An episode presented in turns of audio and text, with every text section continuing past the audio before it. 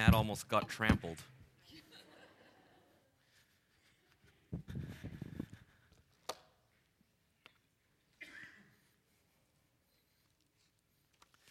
Well, good morning again. For those of you that don't know me, my name is Dan. I'm the transitional pastor uh, here at Simi Covenant. Um, I am here, as you have recently heard, for about another month more. Um, it has been a really good experience for me, and I wanted to thank you for that. Um, we'll talk about that a little bit more some other time. Um, everything in our society costs something, doesn't it? Uh, my beat up old cell phone finally died about a week and a half ago. And I had to get a new one because in this day and age, you kind of have to have one. I mean, it wasn't that long ago when we actually didn't use them. And I was one of those holdouts for a long time. Like, I'm not getting one of these. Like, I'm going to use a pager. And some of you don't even know, some of you younger folks don't even know what a pager is. Um, but then one time, uh, I pulled a double flat um, on I 55 in Chicago. I was like, you know what? I think I need a cell phone.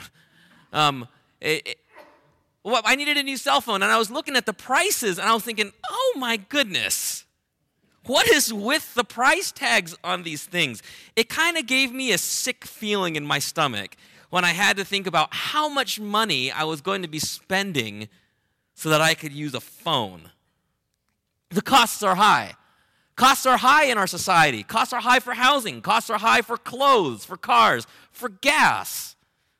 Man, that has skyrocketed a bunch in the last two months. But it's not just material things that have costs, there are all kinds of costs in life. Whether you decide to go to one college or another, not just the financial picture, there are costs involved. When you decide to have children in life, there are costs. There are financial ones too. But there are other costs. All of a sudden, you and your spouse go on fewer dates. There are costs. Again, it's not just material costs that we have in life, there are relational costs. There's time, there's energy, there's heartache. But with children, at least as I've discovered, it's worth it. It's tiring, but it's worth it. Over the past several weeks, we've been talking about what it is for us to experience God in our journey with Jesus. What it means for us to experience God in everyday life, in the ups and downs of life. This morning, we're going to continue in that series and look again in the gospel according to Luke and be reminded that the journey with Jesus, the journey that we are on if we call ourselves Jesus followers, is an invitation to sacrifice, is an invitation to humility in the name of mission. Following Jesus is more than the happy moments where we feel like God loves us although that is important and critical. Following Jesus means sharing in the experience of sacrifice, but not simply sacrifice for sacrifice sake, but sacrifice for a purpose. We're going to jump into our passage this morning, and then we're going to look into not a traditional uh, Palm Sunday passage, but we will get to that passage in a little bit. But we're going to begin our morning in Luke chapter 14. Luke chapter 14, verse 25. Um, I'm going to read the, the passage for us and then we'll continue. Large crowds were traveling with Jesus, and he turned to the, the turning to them, he said, If anyone comes to me and does not hate, that's a strong word, his father and mother, wife and children, brothers and sisters, yes, even their own life, such a person cannot be my disciple. And whoever does not carry their cross and follow me cannot be my disciple. The word hate is there. And indeed, in translation, it is the word for hate. It's not like we mistranslated it or something or thought, well, it kind of means this. No, the word actually is the word for hate. How do we understand this then? Well, in the ancient Near East, as it is in a lot of cultures, even today, hyperbole is the norm. You make a point by talking about extremes. One Lebanese Christian theologian, Abraham Rihbany, observed that even in Arabic, there isn't really an English corollary to the word like. Like, I like something. Instead, when talking about relational um, connections with people, positive relational connections with people, it's all variations of the word love. And so, even the word itself, properly translated, has a range. We talk about love and hate all the time in our society, and we mean all kinds of different things. I happen to hate the Boston Celtics. I mean, I don't have anything personal against any of their players or coach. Maybe, well. On my good days, I have nothing personal against anybody. I don't have anything personal against their fans, their executives.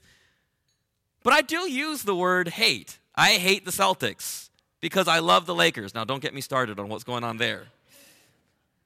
I could say the same thing about mushrooms, and probably here I'm trying to lose some of you because some of you love them, but I am not a mushroom guy. I hate mushrooms.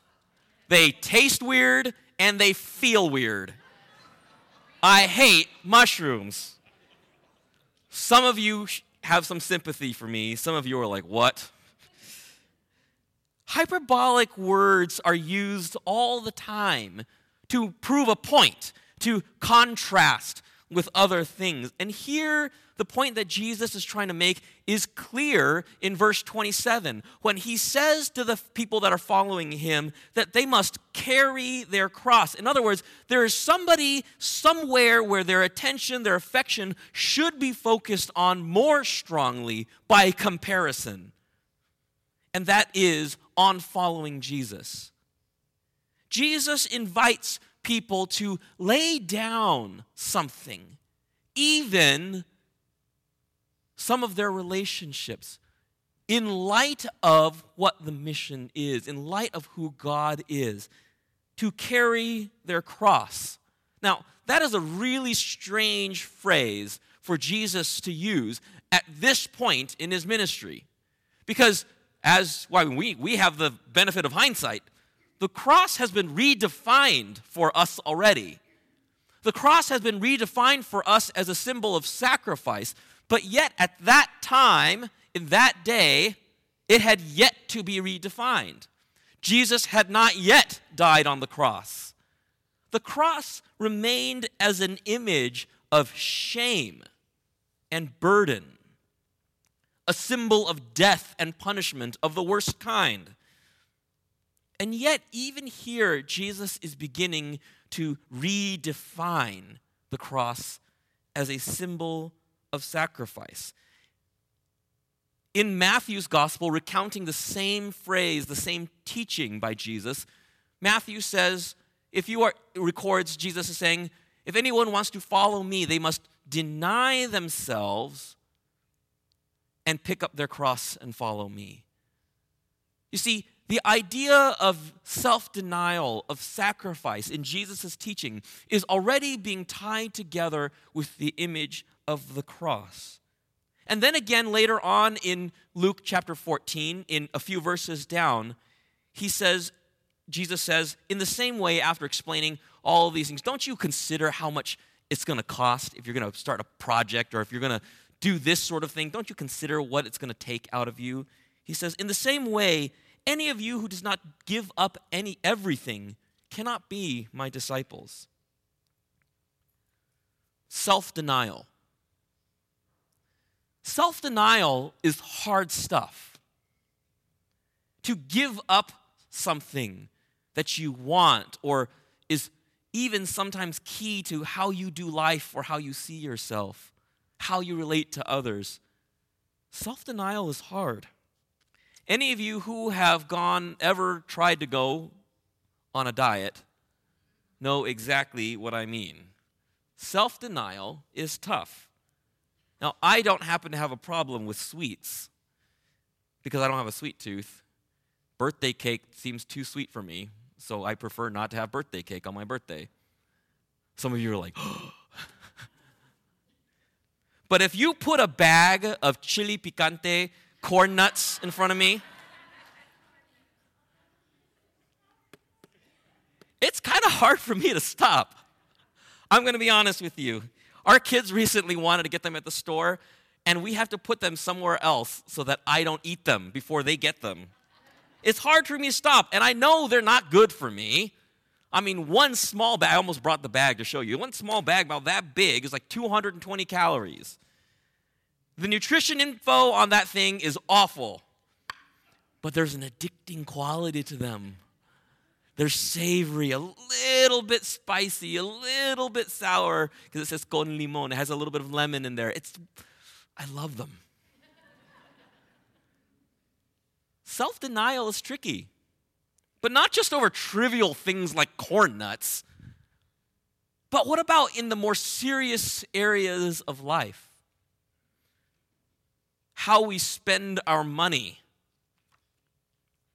day to day how we spend our time, how much time we spend on our own entertainment. Self denial is tricky. To deny oneself and to carry one's cross is what we sign up for when we say yes to Jesus. It is what it means to be a disciple of Christ, to model ourselves after Jesus who gave us the ultimate example of self sacrifice. This Palm Sunday, typically on Palm Sunday, we celebrate. We're reminded that our journey with Jesus celebrates a king, but this morning, I want us to think about it this way that our journey with Jesus is an invitation to humble self sacrifice in the name of God's mission. It's not just a moment for us to wave our palm branches and say, hooray, hooray, hooray. Because there's more things going on there in that scene, which we're going to talk about. It becomes clear when we look at the procession of Jesus into Jerusalem as found in the book of Luke. Let's jump into that. Luke chapter 19, beginning in verse 28. After Jesus had said this, he went on ahead, going up to Jerusalem. As he approached Bethphage and Bethany, at the hill called the Mount of Olives, he sent word to two of the disciples, saying to them, Go to the village ahead of me, ahead of you, and you will enter it, and you will find a colt tied there, one which has never been ridden. Untie it and bring it here. And if anyone asks you, Why are you untying it? say, The Lord needs it. Those who were sent ahead went and found just as he had told them. As they were untying the colt, the owners asked them, Why are you untying this colt? They replied, Well, the Lord needs it. There was probably some negotiation there, and they said, Fine, fine, fine, take it. They brought it to Jesus. They threw their cloaks on the colt and put Jesus on it. Their cloaks, not like proper riding stuff, cloaks thrown on. A, okay. It looks weird. And as he went along, people started spreading their cloaks on the road.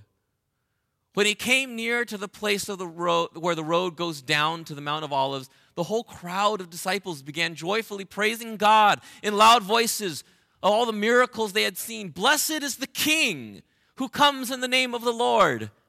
Peace in heaven and glory in the highest. This story is weird and very strange. But it is in this story that we see a kind of humble sacrifice, a humble self sacrifice, similar to what is called for in Luke chapter 14, which we read just a bit ago. If you break through the noise of what happens afterwards, all the praising and shouting, the consternation of the Pharisees who are kind of a little bit off put by the whole scene, you notice the oddity of this scene an oddity that I suspect most of the people present could recognize. You see, Jesus rides toward Jerusalem on a donkey.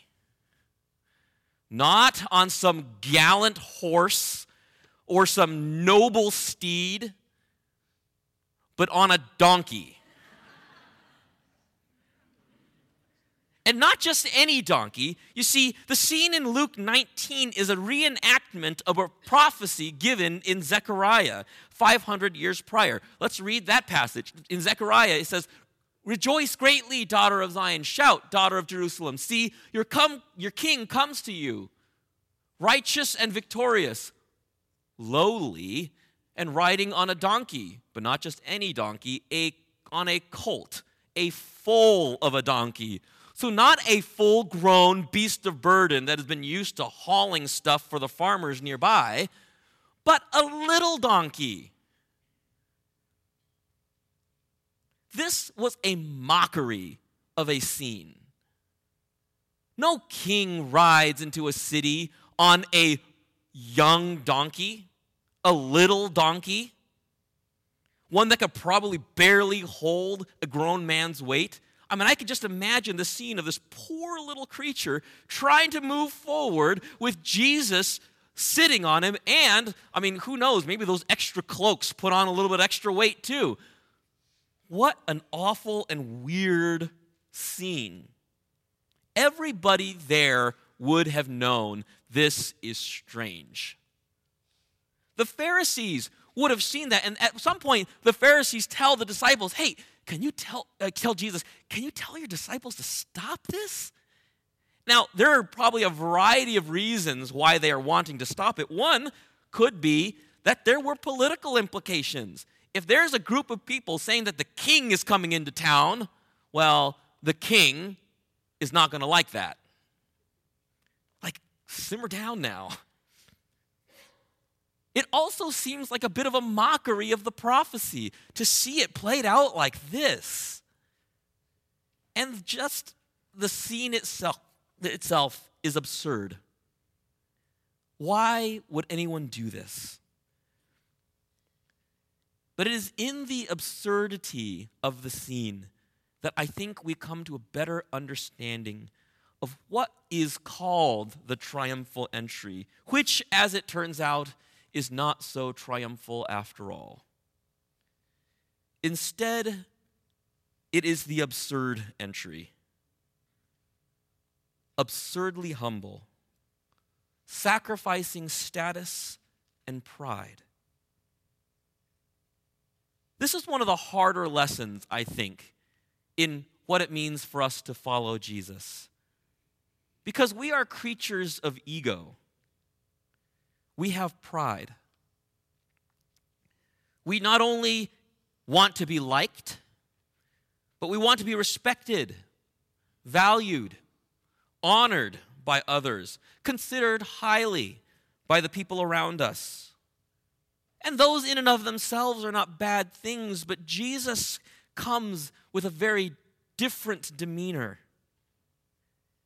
He models an entry into Jerusalem that looks odd, half depressing, and strange. Humble, self sacrifice that lays down ego and pride. We are invited as people journeying with Jesus, followers of Jesus, to share in this experience with Jesus to lay aside our ego and our pride, but not simply for humility's sake, not just to be self abasing, not so that we can suffer from poor self esteem, but because there is something bigger at stake. A bigger picture that puts our moments of humility into proper perspective. You see, Jesus doesn't humble himself in this image, in this absurd entry just for the sake of doing it and fulfilling a particular prophecy. He did so because he had a mission in mind. He knew where he was going and he knew what he was demonstrating. There was something to happen here. There is a mission that he had to accomplish. Let's return briefly to Luke chapter 14, which we, where we began this morning. Luke, after saying that people must, recalling that Jesus said people must deny themselves or people must carry their cross and follow Jesus, he begins to talk about this. It seems like an odd pivot for Luke. Salt is good. But if it loses its saltiness, how could it be made salty again? It is fit neither for the soil nor for the manure pile. It is just thrown out. Whoever has ears, let them hear.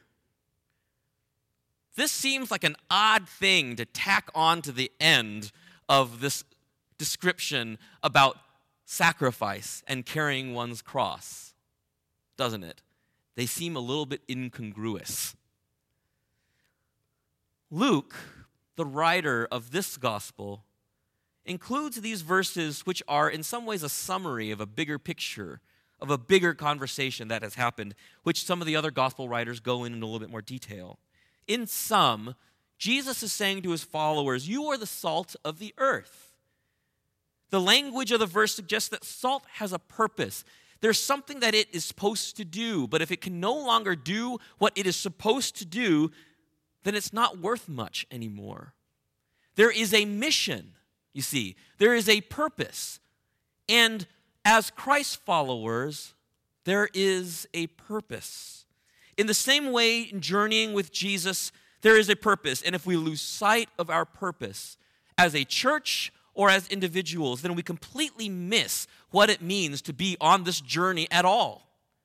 To experience God in everyday life is to experience the purpose and the mission of God, to let people know that there is an upside down sort of king. A very different kind of king that comes in not with bravado and not with high praise, but comes in on an absurdly small donkey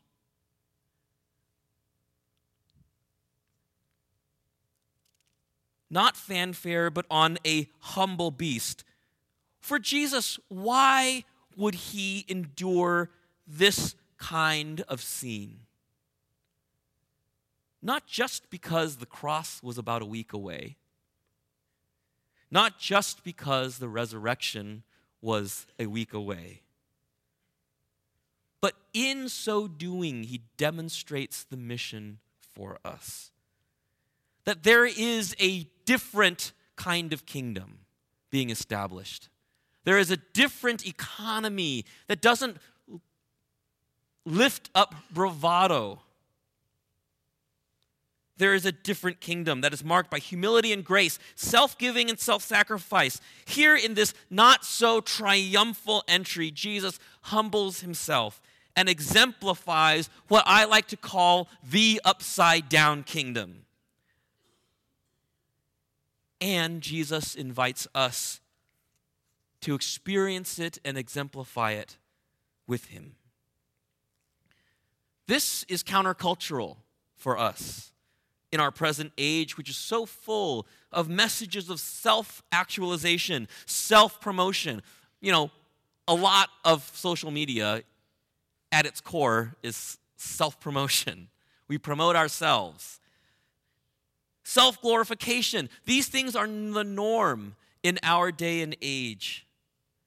We live in an age where bravado, puffing oneself up, takes center stage, not only in popular culture, but in the political sphere as well.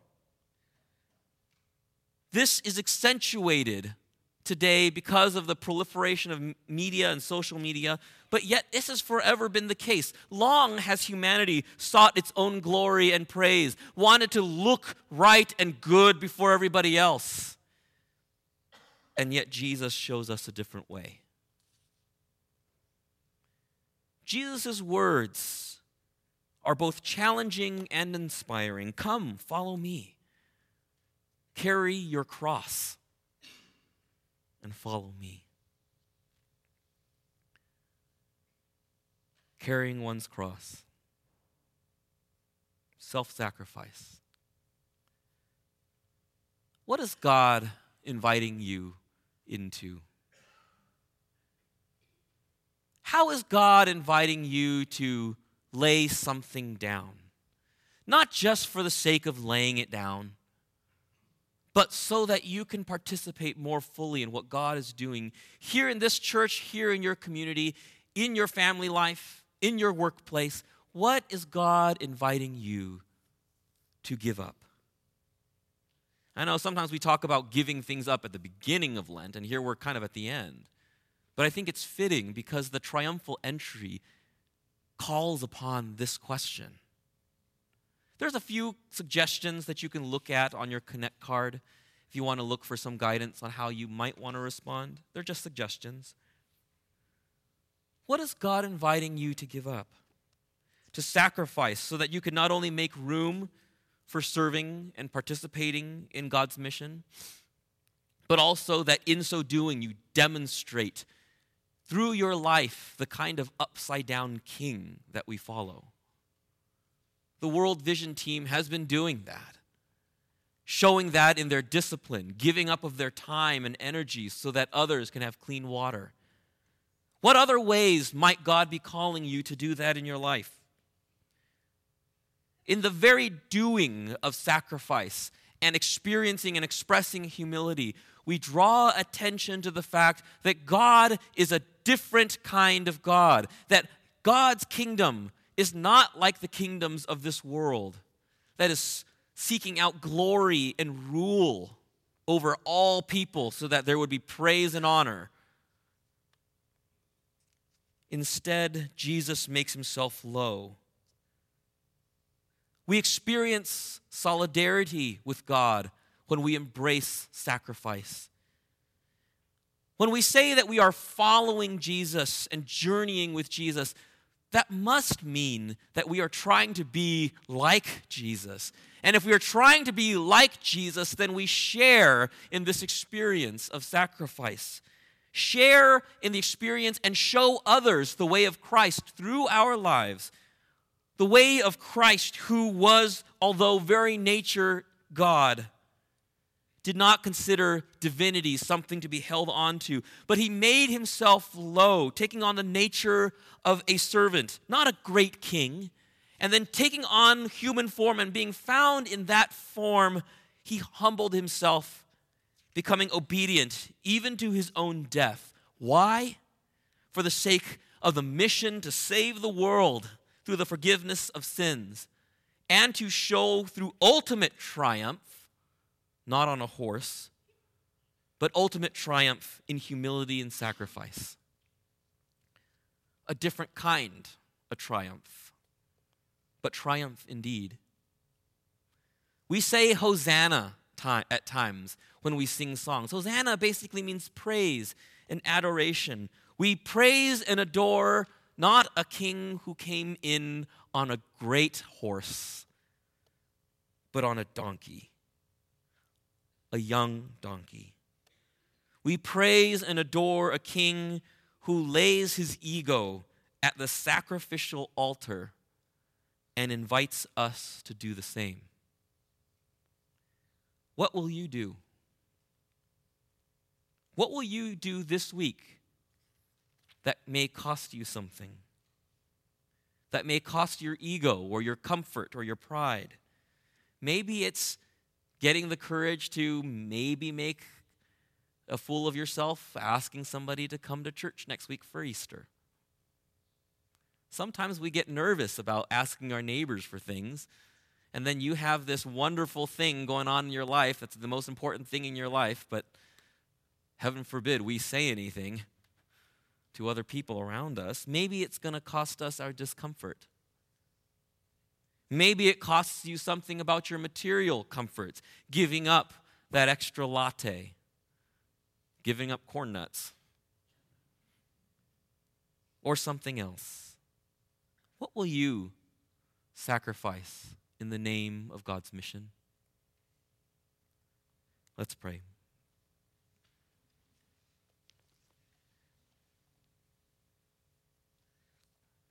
Jesus, your life your example to us is inspiring and yet challenging.